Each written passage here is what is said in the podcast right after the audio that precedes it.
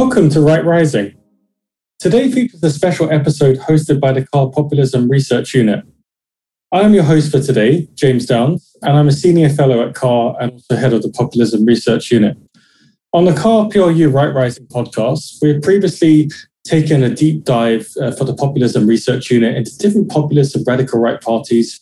Firstly, we looked at Western Europe with episodes on Italy and Germany, alongside a recent episode on Central Eastern Europe, where we focused on the rise of the radical right in Hungary. Today, we're delighted to have with us two renowned experts on the radical right, Dr. Mette Wiggen and Dr. Maureen Eger. Dr. Mette Wiggen is a lecturer in teaching and scholarship in the School of Politics and International Relations at the University of Leeds in the United Kingdom. Mette is also a senior fellow at CAR. Mette's main research interests are neoliberalism, the mainstreaming of radical right ideas, poverty, precarity, and welfare chauvinism. Mette also focuses upon widening participation in higher education, as well as engaging young Europeans in politics and society. Dr. Maureen Eger is an associate professor in the Department of Sociology at Umeå University in Sweden. Maureen's research interests lie broadly in political sociology, with an emphasis on immigration, nationalism, and the welfare state. Maureen is also a senior fellow at CAR. Welcome to Right Rising, Mette and Maureen. It's really great to have you on the show, and it's an absolute privilege. I wanted to start off with an important backdrop question for you both. The fact that many of our listeners on Right Rising may not be that familiar with the political landscape in Scandinavian politics, or indeed across Scandinavia, or even the different types of radical right parties that we currently see vying for political competition across Scandinavia in a number of countries. So I'll start off with my first question for you, Mette. And the first question is Could you give our listeners a quick rundown about the country case of Norway? For example, who are the main radical right parties or radical right party in the Norwegian context? And secondly, what are the main ideological features of the radical right in Norway? Thank you, James. The, as you say, the, the main radical right party in Norway is the Progress Party, and it was uh, but it was founded by a different name in uh, 1973 as a libertarian, anti-red tape, single issue you know, protest party. Actually, copied the name from the Danish uh, party that was created in 72 and the Norwegian version has never been as radical as the Danish party or the um, the later Danish um, People's Parties. For that sake, uh, it's it's always been more moderate. Um, um, I I think the Scandinavian parties, both the Danish and the Norwegian, are probably the most popular or successful uh, radical right parties in in Europe um, for the, in, in Norway, for example, they have been shaping the political agenda and actually contributed to, to shift their whole spectrum of parties much further to the right than they were before. You know, it's a long time we're talking about, but still. Um, they've also been in a government coalition uh, with the mainstream conservatives, um, the, the, right party, uh, for six years um, and a bit between 2013 and 2020. Uh, but compared to radical right parties in Europe, they have been uh, very moderate, not just in comparison to in Denmark and, and the Sweden Democrats for that sake. So many academics actually disagree with labeling them radical right at all. Uh, and uh, immigration, that's so prominent now, and the most important electoral issue in Norway in the last elections, anyway, um, um, only became part of their ideology in the in the late 1980s. Uh, the other thing is that this party doesn't have direct links to Nazism or fascism, similar to the Danish party, very different from the Sweden Democrats. Um, but still, you know, they've because they were the party that of any significance furthest to the right, they have always attracted a lot of extreme right support and the links of course between both activists and politicians to, to more radical groups. Um, it also became a professional party very um, very early on under the leadership of the of the of the, the guy who took over in the like late 70s, Carl I. Hagen. He aimed very successfully to expel most radical members and activists from the party even MPs. And he always wanted responsibility and, and power. They wanted to be in government. They didn't want to be a, a, a protest party at all. But it took them about 40 years um, to be accepted by the other political parties, like mainstream. In, in national politics, they have been in coalitions on the local level, level both with the right and the left, for much longer, um, as they were seen to be far too extreme. Not because of racism, but because of their economic policy, liberalism, and the quest for privatizing public sector, tax cuts, centralization, those were the reasons that that they were seen to be radical before the, the 90s, really. They also, you know, when it comes to ideology, they they have always had this kind of ideological conflict between the uh, two two main factions, the libertarian faction that kind of ended come the 80s, and the more anti-immigration and now welfare chauvinistic uh, um, uh, wing, and they actually call themselves uh, a liberal poli- um, people's party. Um, and I, to be honest, they are, you know, they they are radical, especially on immigration now. But I find it difficult to see much of a difference between them in terms of of extremism and and racism um, than the Tories, for example you know, they, they are not worse than the Tories. Um, they've also been very consistent in keeping the programs free of racism and xenophobia. But of course, what politicians say is different from what their manifestos say. Uh, for example, um, more than 10 years ago now, the, the, the leader, who just stepped down now recently, um, Siv Jensen, she introduced sneak Islamization into the Norwegian language. And and also um, you know they have a few con- convicted criminals in in their ranks. For example, there's an ex MP who, who has a conviction um, for attacking an asylum seeker. So that's pretty extreme. Um, and then, you know, over the years, they become more and more um, anti-immigrant and radical in that sense. They also distance themselves from you know, radical right parties on the continent, not only from, from Sweden. Um, but Siv Jensen, um, who was a leader, uh, said only a few weeks ago that uh, Progress Party doesn't have any sister parties in Europe. She said they are unique. And in the past, when I've asked politicians uh, from the Progress Party about the Front National, for example, or the Sweden Democrats, that they get very upset because they don't have anything to do with them. They're not like that, they say. But I think they have become closer. I think they have become much more similar to those parties in Europe. Um, and also much less focus on, on the economy, on cutbacks and privatization than they were. Um, so they have definitely become more populist and welfare chauvinist um, ethno-pluralist, I would say, but they, they're not anti-EU. So that's also made a big difference between them. Um, there's something interesting going on at the moment because the, it, the, the populist, um, ethno-pluralist faction of the party seem to have won. It also led to the to them leaving the government um, a bit more than a year ago. Uh, it's and they have a new leader called Sylvi Listhaug. She is a um, charismatic, populist, evangelist Christian, also been named uh, the Norwegian Trump. She's infamous for her outspokenness on and views on Islam, for example, uh, immigration and integration. There's a lot of focus on cost of welfare um, that the, the cost is an issue and it should uh, be, not be wasted on, on foreign immigrants, but it should be used for the elderly in Norway. Um, also, very much concerned about Norwegian values. Um, and she actually once said that in Norway, we eat pork and we drink alcohol. So, a really crude message there about us and them, and that immigrants have to and need to assimilate to to be welcome. No room for for any kind of um, differences there. So that's the that's the Progress Party. But there is another party that has that has been in existence since 2016. Tiny micro party. Um, that's called the Alliance. That's uh, that's in the last few months have become um, quite prominent in the media, I would say.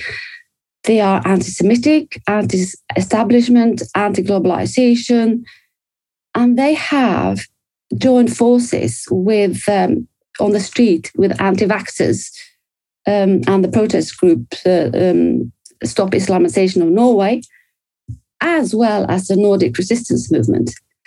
And we haven't seen the Nordic resistance movement on the streets in, in, in Norway for a couple of years, really. It was, a, it was a demonstration maybe last year with just two individuals. So this is new.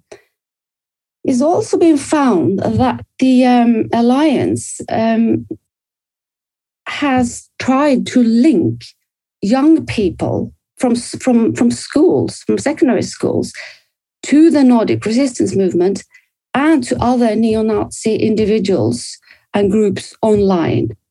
And this party, you know, is something really, it's not new, but it's new that they are in the news and any any attention is good attention for them.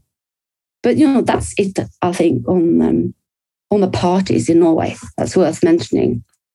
Thank you, Mette Really, really fascinating kind of overview and backdrop of the Norwegian political landscape regarding the radical right there. And I think what our listeners will find very interesting is you mentioned about the Norwegian Progress Party being in a coalition government, for example, and then about how we've got these kind of ideological conflicts, and we've also got these other party, the Alliance, and also the, Nordic resistance movement as well. And so, moving on to the Swedish case now, to the Swedish uh, political landscape, Maureen, very in a very similar manner to my questions just now towards Mette. I was also wondering if you could give our listeners a quick rundown about the country case of Sweden. Again, for example, what are the main radical right parties or party in the Swedish political landscape? And secondly, what are the main ideological features of the radical right in Sweden? Thanks, James. Uh, the Sweden Democrats, or its abbreviation SD, I'll refer to it as SD throughout this, is considered the main radical right party in Sweden. It was founded in 1988. And as Mette uh, referenced in, in her description of the Norwegian Progress Party, um, SD is largely understood as the political successor of earlier fascist and racist movements in Sweden, very different from the Progress Party. Uh, however, under the leadership of Jimmie Åkesson since 2005, SD has made concerted efforts to change its image by removing explicitly racist language from its election manifestos and also from political rhetoric. The party has also kicked out members with a penchant for Nazi memorabilia um, because, like the Progress Party, they aim to be seen as a serious party capable of being in and even leaving the gov- leading the government. Um, is SD a typical radical right party? Well, much like other parties described as radical right, SD does not call itself a radical right party. Uh, actually, Åkesson also says the party is not populist either. Instead, SD describes itself as a nationalist party. I would say that its policy stances and rhetoric are consistent with a subtype of nationalism, one that's aimed at boundary maintenance. This ideology, which my colleague Dr. Sarah Valdez and I term neo nationalism, doesn't seek territorial changes, but instead sees existing national borders, national institutions, and national sovereignty as threatened from outside forces, threatened by immigration, threatened by European political integration, and also cultural and economic globalization. Um, in Dr. Valdez's and I, and in our previous research, we used almost 50 years of data from the Manifesto Project to compare the content of Western European parties' electoral manifestos over time. Our analyses showed that the policy stances um, of radical right parties are increasingly consistent with the neo nationalist ideology. And this is what sets them apart from other party families and also even radical right parties in the 70s, 80s, and early 90s. Um, our research also showed that in the 21st century, the average radical right party increasingly articulates support for left wing economic policies, which is a departure from radical rights, radical right parties' neoliberal stances in the 70s, 80s, and 90s. Um, so, what about SD in particular? Well, these general trends for Western Europe are consistent with SD's stated policy preferences and their rhetoric. SD argues that immigrants pose a cultural and criminal threat to Sweden and a threat to liberal democracy more generally. SD also describes immigration as a threat to the economic sustainability of the Swedish welfare state, which is a national institution that the party claims it wants to protect. In fact, the direct translation of the cover of SD's 2014 election manifesto was, and I'm quoting the translation here, we choose welfare. The Sweden Democrats choose welfare before irresponsible mass immigration. Comparing SD's election manifestos to those of another Swedish radical right party, New Democracy, that was briefly successful in the early 1990s, makes clear that this type of economic stance isn't just a Swedish thing that characterizes all Swedish radical right parties. Um, SD's statements are on average left wing, while the New Democracy Party was very much economically right wing. SD's economic policy stances are also more economically left wing than the Norwegian Progress Party, though the Progress Party is not as economically right wing as it was in the 70s, 80s, or 90s either. Um, in a recent interview with the online newspaper The Local, Åkesson said that unlike the Swedish center right parties that it hopes to form a government with in the future, SD is not right wing. Quote, at least when it comes to economic issues. We like the Swedish welfare model. We like to have quite a big state to ensure that people have health care and things like that. And on that, we don't agree with the moderates. End quote. However, it's, it's clear that SD wants to limit immigrants' access to the welfare state. They are a welfare chauvinist party, which would be a clear departure from the Swedish model, which is based on social democratic principles of universal social rights. Thus, while pro welfare state, SD is welfare nationalists, making them again very different from Sweden's traditional left wing parties. SD had its electoral breakthrough in 2010 and has performed even better in both subsequent elections. Framing immigrants as a cultural and an economic threat obviously resonates with a much larger proportion of the Swedish population, whereas the explicitly racist arguments did not. Uh, SD has not been in government yet, but since 2014, it has been the third largest party in parliament. Thanks a lot, Maureen. So, for our listeners kind of listening back home, what really strikes me from both the cases that, that Mette and Maureen have just described now of Norway and Sweden is that we've got you know two countries that actually see a very large or kind of sizable or what we could call significant level of support for the radical right.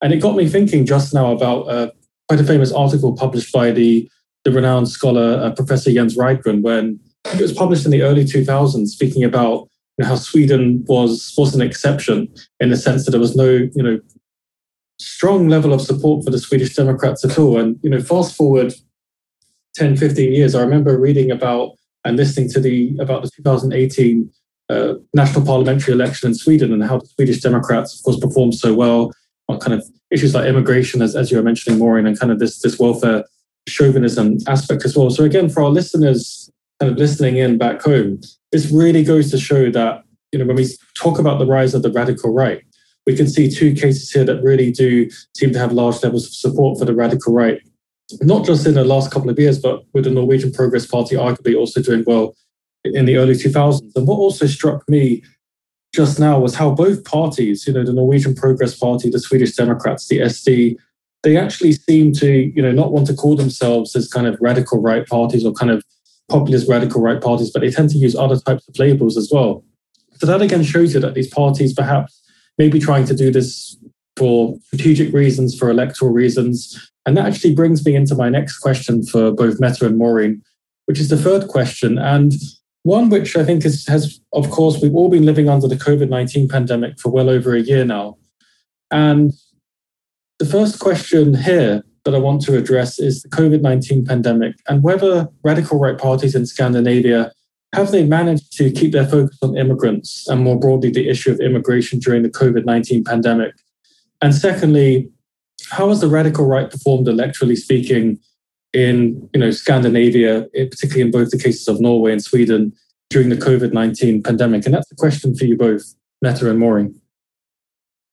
Okay, uh, thanks, James. I think uh, it's very difficult for them because uh, the mainstream has uh, given in to their demands on, on, on many levels, especially in, in, in Norway and Denmark, where they, you know, the the demands for stricter border control, immigration control, etc. They, the mainstream is doing it, and even they set it on, put it on the agenda many years ago. But at the moment, there are hardly any any new immigrants so, to complain about. So the focus is on on people already here. Um, and in Norway, for example, the, the, the Progress Party has been very, very um, active in stressing how dangerous immigrants are super spreaders, not caring, not wearing masks, celebrating, having parties and weddings, not understanding social distancing or other restrictions uh, that natives um, would easily abide by. And also, they've introduced this, this um, expression import infection. So, but this has also been been taken up by the by the by the mainstream.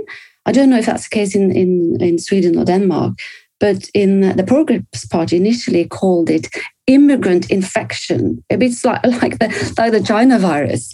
It's it, it's that bad, but that it was also used by by uh, the press.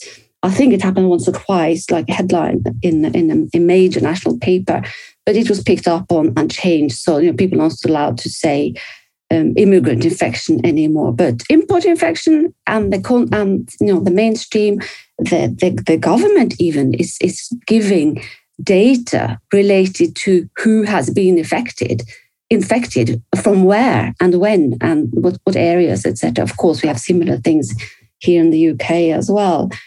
Uh, but I've been very, very um, at the forefront of stigmatizing uh, immigrant communities uh, as well as for, foreign residents coming into Norway from abroad. For example, after after Christmas, a Labour politician in in the centre of, of, of Norway uh, actually said that that now we have to brace ourselves because they, all the Polish people, are coming back from their holidays in like hundreds of of, uh, of flights coming in a few days or something like that, and clearly not accepting that Polish immigrants who work in Norway are residents in Norway, and they live and work there, but still trying to to create some kind of of uh, difference there as well. Very xenophobic. Um, also, the Progress Party has been very successful in um, in uh, shifting legislation, for example, or you know, quick emergency measures. For example, they were the first ones to to demand that um, Norway would only accept Norwegian tests in Norway for for people flying in. Uh, because there was an issue with fake tests that were found. So they that was another thing that were going on for about for ages. Fake COVID tests from abroad. Um, and they also called for uh, stricter rules on immigrant labor. But at the same time, they're worried about uh, small businesses depend on workers from abroad. But they, I think that has come a little bit later now, trying to trying to uh, show their care about small businesses.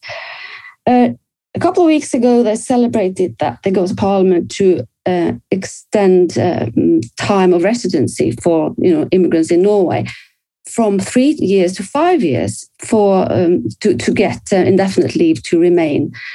Uh, so they're constantly pushing and, and and showing what they've done. But I think Maureen probably with her research uh, knows much more about this than I do for for all the countries.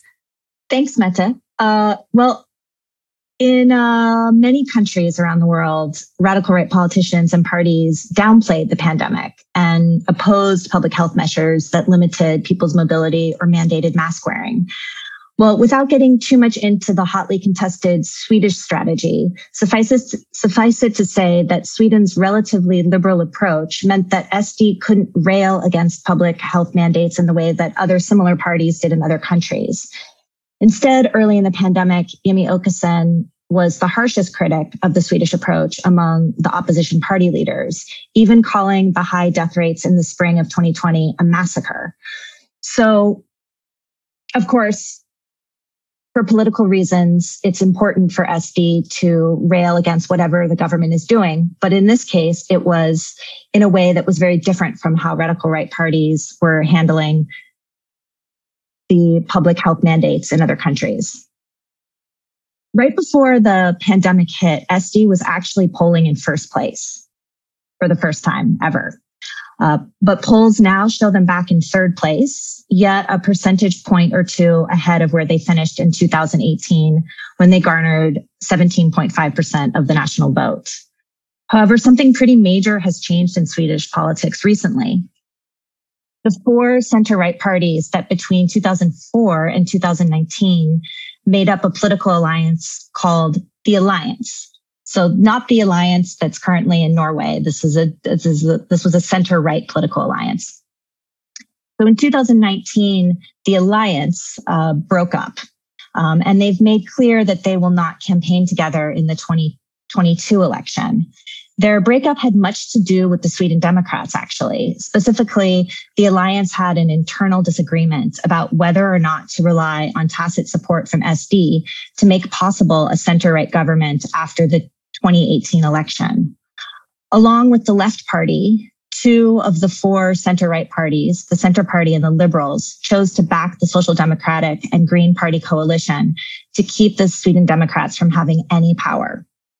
Now, Three of the former alliance parties, the Liberals, the Moderates, and Christian Democrats, have said that they're open to working with SD to form a government following the 2022 election, most likely with the moderate party leader as prime minister. Though if SD uh, won the largest share of votes, I guess that would be something that would be debated. If this comes to fruition, SD would play an important role in shaping what Sweden's immigration and integration policies would become. The pandemic has been a moment where immigration has slowed almost to a halt. Uh, so SD, like the Norwegian Progress Party, uh, has used this time to focus on policy proposals that would make life very different for immigrants already in Sweden, and also apparently to make Sweden a, less attractive to potential future immigrants. For example, SD wants to make social welfare benefits contingent on citizenship, rather than residency or even permanent residency. Uh, and the party wants to introduce language requirements for permanent residency, uh, which would be a huge change, um, and limit residence permits on the basis of family reunification. Also, SD advocates for a change in refugee policies that Åkesson argues would mean that Sweden could effectively stop taking in any refugees at all and still be in compliance with international law. Thank you both. Uh, Maureen a Mette That's really, really fascinating to kind of hear, uh, again, an additional take about the effect of the COVID 19 pandemic, particularly on both, both countries, both country cases of, of Norway and Sweden. And for, again, for our listeners listening in back home, what we can see here is that you know, immigration has you know, totally slowed clearly in both countries as a result of the COVID 19 pandemic. But of course, we do see the radical right parties, it seems, in both countries still using these xenophobic messages, but you know, targeting kind of more different types of immigrant groups domestically in, in both countries as well there. So we can kind of see, perhaps we can call it an evolution of um, strategies, you know, kind of anti-immigrant sentiment strategies in both countries there. And we've actually seen, of course, varying electoral fortunes for different types of radical right parties in the COVID 19 pandemic. Of course, there have been uh, a number of books published um, over the last year, but there's been a Center for Analysis of the Radical Right, a co-authored book uh, edited by Tamir Bar-On and Barbara Molas from the Center for Analysis of the Radical Right that features a number of key contributors, and such as Professor Hans-Georg Betz from Zurich, our colleague from CAR, who's also shown that there's been varying electoral fortunes for uh, different radical right parties across Europe. This has also been shown by uh, by Cas Mudde and also uh, Jakob Wondreys at, at, the University of Georgia, who have also shown how radical right parties at different stages of the pandemic have kind of fluctuated in the polls overall. So this leads into my next question, which is a bit of a, a crystal ball gazing question for you both, Mette and Maureen. But I was wondering about how do you both foresee or even predict radical right parties in Scandinavia, whether that's kind of Sweden, Norway, or even in other countries, to perform electorally speaking, in, in, in terms of a post COVID 19 world. Of course, it's incredibly difficult for us to make you know accurate predictions about elections, particularly with the wide levels of fragmentation, polarization that we see, you know, not just in Western Europe, but across the whole of, of Europe right now with anti incumbency effects and again, polarization and fragmentation. So I'm wondering if either of you could make any predictions um, about you know the future of, of electoral fortunes for radical right parties in a post COVID nineteen world or political landscape. Okay, I'll start. Uh, thank you. Um, I think it depends very much on what the other parties are doing. It depends on the economy. It depends on you know when and if immigration is going to take up again. But for for the Norwegian case, I, I doubt that they're going to have have the time to do to um, get much more support than they have at the moment because the the Progress Party had in the previous elections in 2017 they had more than 16%. There are elections in September uh, and the party was polling at 8.4% only a couple of months ago. Now with the new leader, they're up at 12%. Uh, not entirely sure about the reason for that yet. But I, you know, I think they're going to be hard pushed to do particularly well in the next elections, especially because the mainstream keeps stealing their issues. Um, the parliament just agreed so, agreed on a massive crisis package from the sovereign wealth fund, for example, because Norway has all oil. Um, and uh, the Progress Party has always demanded that Norway should use more of the oil money for welfare and um, for roads, for example, but they're not getting the credit for it, not even now, uh, even though it's been on their agenda for decades, I think.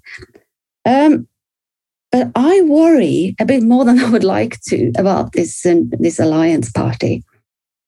Um, because they are going to stand in for election in 11 in all 11 counties and because they're a political party uh, they get state funding as as parties do there um, and this is in a climate of an increase in in um, hatred and um, um attacks online, especially. Um, and it, you know, remember, it's it's now uh, nearly ten years ago since the political attack and massacre at Utøya. Um, and the mainstream really hasn't done enough to confront hate speech, racism, and especially on the internet and, and the media. In newspaper columns, for example, comments after articles is really vile. Um, and there was another attempted terror attack and a racist murder by right wing extremists in 2019, if you remember. And it didn't shake the political system as much as I had expected. It kind of fizzled out. And there was very little interest, I think, uh, also from you know looking at it from abroad. Um, so radical right activities online and in newspaper comments continue to be legitimized by lack of action from the mainstream. Um, it, they, the, the, the, attacks are on targeting uh, the left, uh, left wing politicians and and um, comment um, commentators, but also immigrants, all very openly, especially um, min- minority politicians as well. And that's got worse uh, with COVID uh, and, and, the rhetoric that the, the right has been using. Um, it's particularly worrying, I think, that survivors from Utøya and uh, family members um, of, um, of victims have been exposed to hate mail and social media attacks and death, even death threats. And you know, this is has not been dealt with properly. Um, um, survivors have even been accused publicly um, by po- both politicians and, and journalists for playing the Utøya card. But they are now, they, they, the Labour Party Youth Movement, RF, they have um, published a book with articles from survivors and family members. Um, and they demand, they have got some, quite a lot of media attention around that, not enough, I think, but they're demanding that there should be a stop to the hatred online and, and in the media. Um, but I, you know, I worry that the lack of action um, and the fact that the Progress Party has is been, become more or less part of the mainstream or the establishment has left space for the alliance. So it's going to be very interesting uh, and worrying to, to keep an eye on them, I think. But of course, uh, that also depends on, on what happens uh, next with, with um, refugees, for example, um, post pandemic. Uh, but it will definitely benefit the alliance, I think. You know, but and this is something that Maureen has done a lot of research on. I think uh, well, I actually have read that article on uh, on um, immigration predictions post pandemic. So over to you, Maureen. Thanks. Yes, I. It's a it was a strange exercise uh, to formalize predictions about the future. I've never done that as a sociologist before. I'm used to analyzing data from the past, the recent past, but you know things that have already happened.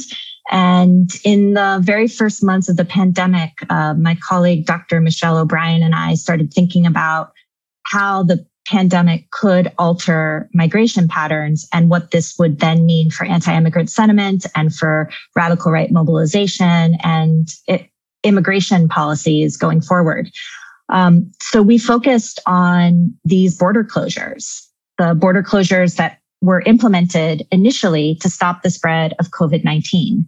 So an ex- we can think about this as a like an exogenous shock to a system that's operating in a, in a normal way.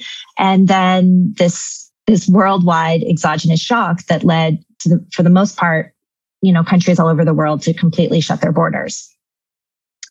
So, uh, we decided to focus on what this would mean first for migration trends.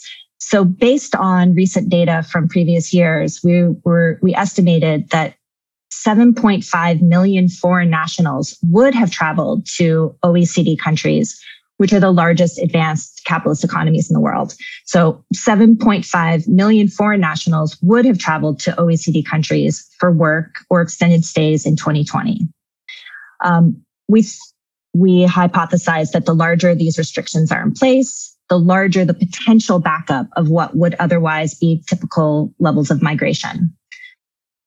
Demographic research suggests that when otherwise normal processes, uh, normal demographic patterns are halted, such as birth rates during times of war, there's a rebound in those processes once it's possible.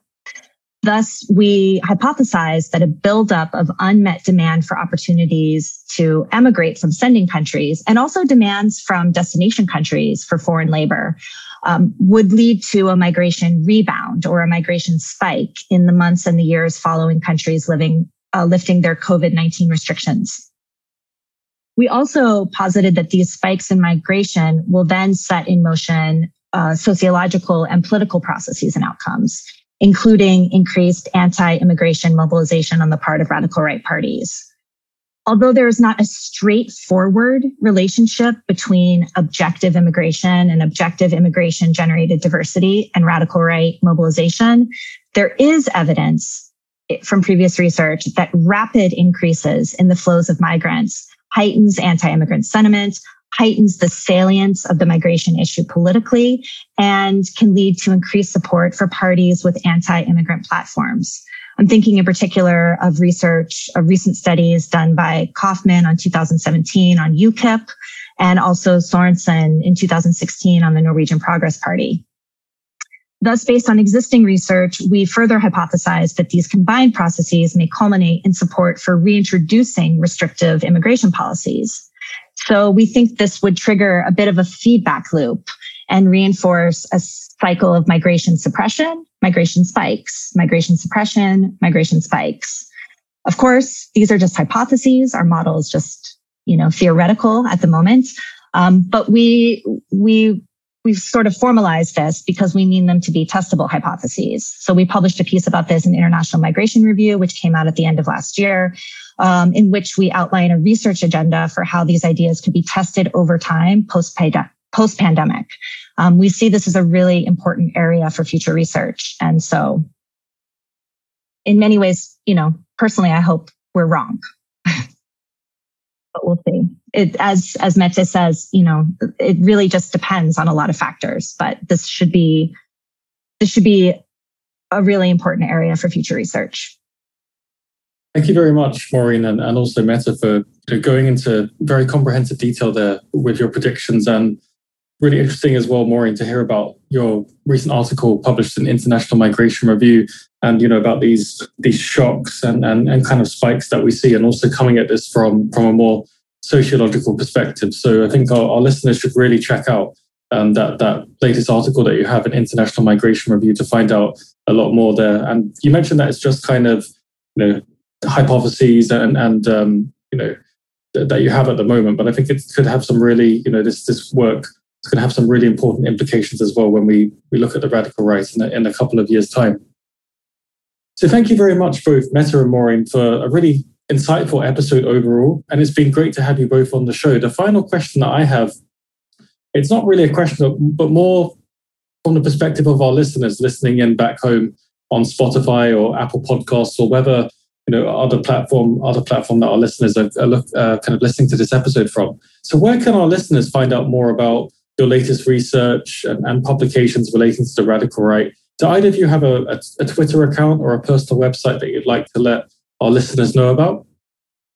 No, I'm not very active on Twitter. I tweet. Uh, I follow CAR and some others, uh, and um, you know most of my research uh, these days goes into teaching and to um, blogging for CAR, Open Democracy, um, Fair Observer. Uh, I have a book in my head, um, but um, I don't really know what that is yet. But it's on these issues, so I'm going to work on that this summer. Well, I too am on Twitter, but I'm not the most active member of the platform. So I'm not going to discourage anyone from following me. My my Twitter handle is at Maureen Eger. Um, but they might be disappointed with uh, how much I post. and uh, yeah, they'll they'll probably be sorely disappointed. But if people are interested in in my research, I do I do post on Twitter when recent things come out. And I also try to link to uh, important work that colleagues are doing um, that I think people should read about and know about. Um, if people are interested in seeing more of my research in particular um, that I've done over time, probably finding me on Google Scholar is the best way to go. So just Google Google Scholar and my name. Or find find more on my university website. Um, uh, Department of Sociology at Umeå University in, in northern Sweden. Thanks a lot, both. And again, as we just mentioned, Maureen's got that that latest publication out, and as Mette also was saying, um, Mette's written quite extensively for open democracy lately. And I, I, remember reading a couple of months back, it was one or two months ago, a really interesting article about, again, Norway and this kind of new type of, of political party that we see in Norway as well. So do check out both Maureen and, and, and Mette's latest work there as well. So the last thing for me to say overall is that this has been our, our latest episode of Right Rising, and this is our episode hosted by the CAR Populism Research Unit. Again, many thanks to both Maureen and Mette for coming uh, today to kind of share share uh, their latest ex- expertise about both both country cases. And for listeners back home, we hope you've enjoyed today's episode, and please join us next time. And have a great day and week ahead Uh, everybody as well. Thank you.